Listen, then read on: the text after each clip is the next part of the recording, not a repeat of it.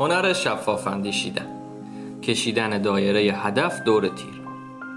گزینش.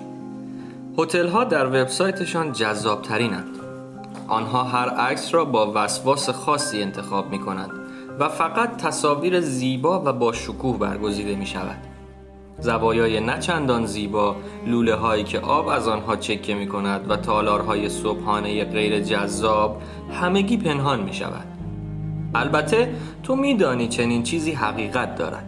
وقتی برای اولین بار با لابی قرازه هتل مواجه می‌شوی خیلی ساده با بیاعتنایی شانه هایت را بالا میاندازی و به سمت میز پذیرش می‌روی. کاری که هتل کرده گزینش نام دارد. انتخاب و نمایش جذابترین خصوصیت ها و پنهان کردن بقیه.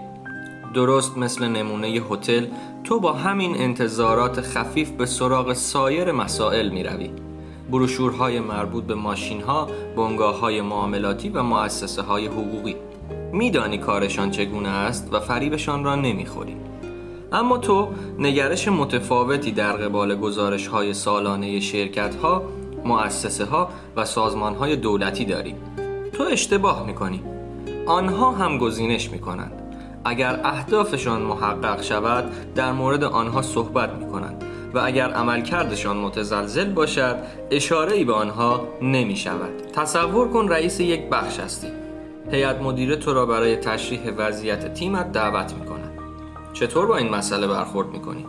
بیشتر اسلاید های PowerPoint را به ارائه موفقیت ها و چند تا رو هم به معرفی چالش ها اختصاص می دهید و سایر دستاوردهای تحقق نیافته را خیلی راحت فراموش می کنید حکایت ها خصوصا نوع پیچیده ای از گزینش هستند.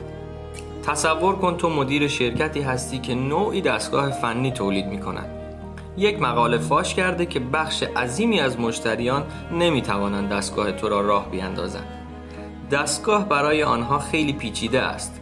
مدیر بخش منابع انسانی نظر بی اهمیتش را می دهد و اعلام می کند پدر خانم من دیروز این دستگاه را برداشت و بیدرنگ فهمید چطور کار می کند تو برای این گزینش به خصوص چقدر اهمیت قائلی؟ درست است. نزدیک به صفر. رد کردن یک حکایت سخت است.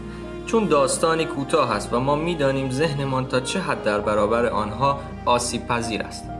برای جلوگیری از این مسئله مدیران زیرک در طول زندگی کاری به خودشان می آموزند که در برابر چنین داستانهایی فوقالعاده حساس باشند و به محض آنکه مطرح می شود آنها را رد کنند هرچه حوزه بالاتر و برگزیده تر باشد به گزینش علاقه منتر می. در کتاب نشکن از نسیم طالب توضیح می دهد چطور تمام حوزه های تحقیق از فلسفه و داروسازی تا اقتصاد در مورد نتایج خود لاف می‌زنند؟ محیط آکادمیک هم مثل محیط سیاسی همیشه آمادگی این را دارد که از کارهایی که برای ما کرده سخن بگوید نه کارهایی که انجام نداده. و با این می‌خواهد نشان بدهد متدهایش تا چه حد با اهمیتند. یک گزینش خالص. اما احترام ما برای محیط آکادمیک آنقدر زیاد است که به این مسئله پی نمی‌بریم حرفه پزشکی را در نظر بگیرید توصیه به سیگار نکشیدن بزرگترین دستاورد پزشکی در 60 سال گذشته بوده است و بالاتر از تمام تحقیقات و پیشرفت‌های پزشکی در 60 سال گذشته قرار دارد.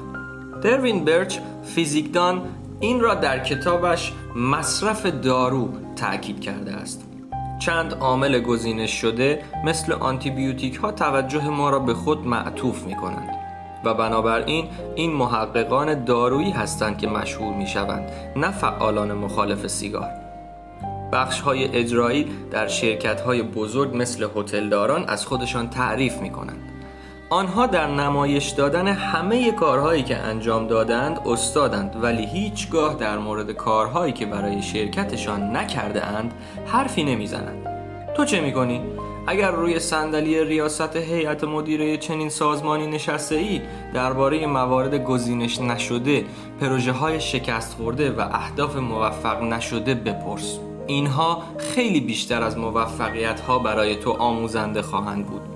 واقعا چه آور است که این سوال ها چقدر به ندرت مطرح می شود دوم به جای استخدام طایفه ای از حسابرسان مالی برای محاسبه دقیق هزینه ها مدام اهداف را کنترل کن. به مرور با رسیدن به این نکته شگفت زده می شوی که چطور اهداف اولیه کمرنگ شده. این اهداف آرام و پنهانی با اهدافی که خودمان تعیین کرده ایم همیشه قابل دستیابی هستند. جایگزین می شوند اگر با چنین اهدافی مواجه شدی زنگ خطر باید به صدا در بیاید. این معادل است با اینکه تیری را پرتاب کنی و بعد از آنکه فرود آمد دایره هدف را دور آن بکشی.